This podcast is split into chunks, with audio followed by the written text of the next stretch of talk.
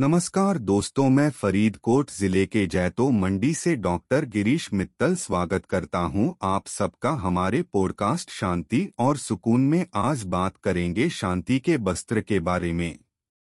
शांति के वस्त्र हमेशा से मानव जीवन का एक महत्वपूर्ण अंग रहा है।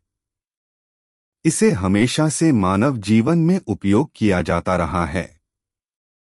इसका उपयोग लोगों के जीवन में शांति और सकारात्मकता लाने के लिए किया जाता है।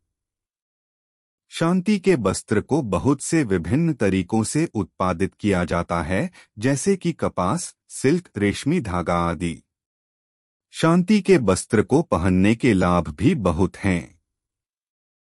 शांति के वस्त्र पहनने से हम मन को अधिक शांत कर सकते हैं। इससे हमारा ध्यान ज़्यादा फोकस होता है, जो हमारी मानसिक स्थिति में सुधार करता है। शांति के वस्त्र स्वस्थ होने के लिए बहुत लाभदायक होते हैं।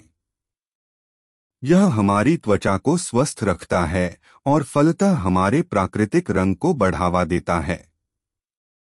भारत देश में शांति के वस्त्र की विशिष्टता ज़्यादा है। भारतीय संस्कृति में इसे बहुत महत्वपूर्ण माना जाता है और इसे पहनने का कार्यक्रम अधिक होता है।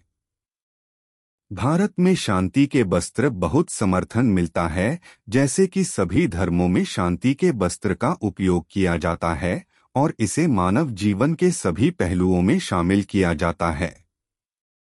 इतना ही नहीं, शांति के वस्त्र की एक अन्य विशेषता है कि इसे प्रत्येक वर्ष कुछ विशेष त्योहारों पर ही पहना जाता है। जैसे कि दिवाली, नवरात्रि, गणेश चतुर्थी, लोहड़ी आदि।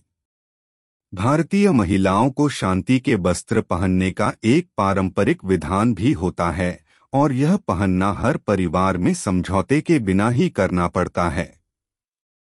अब अतिरिक्त समय के लिए मुझे अनुमति दीजिए।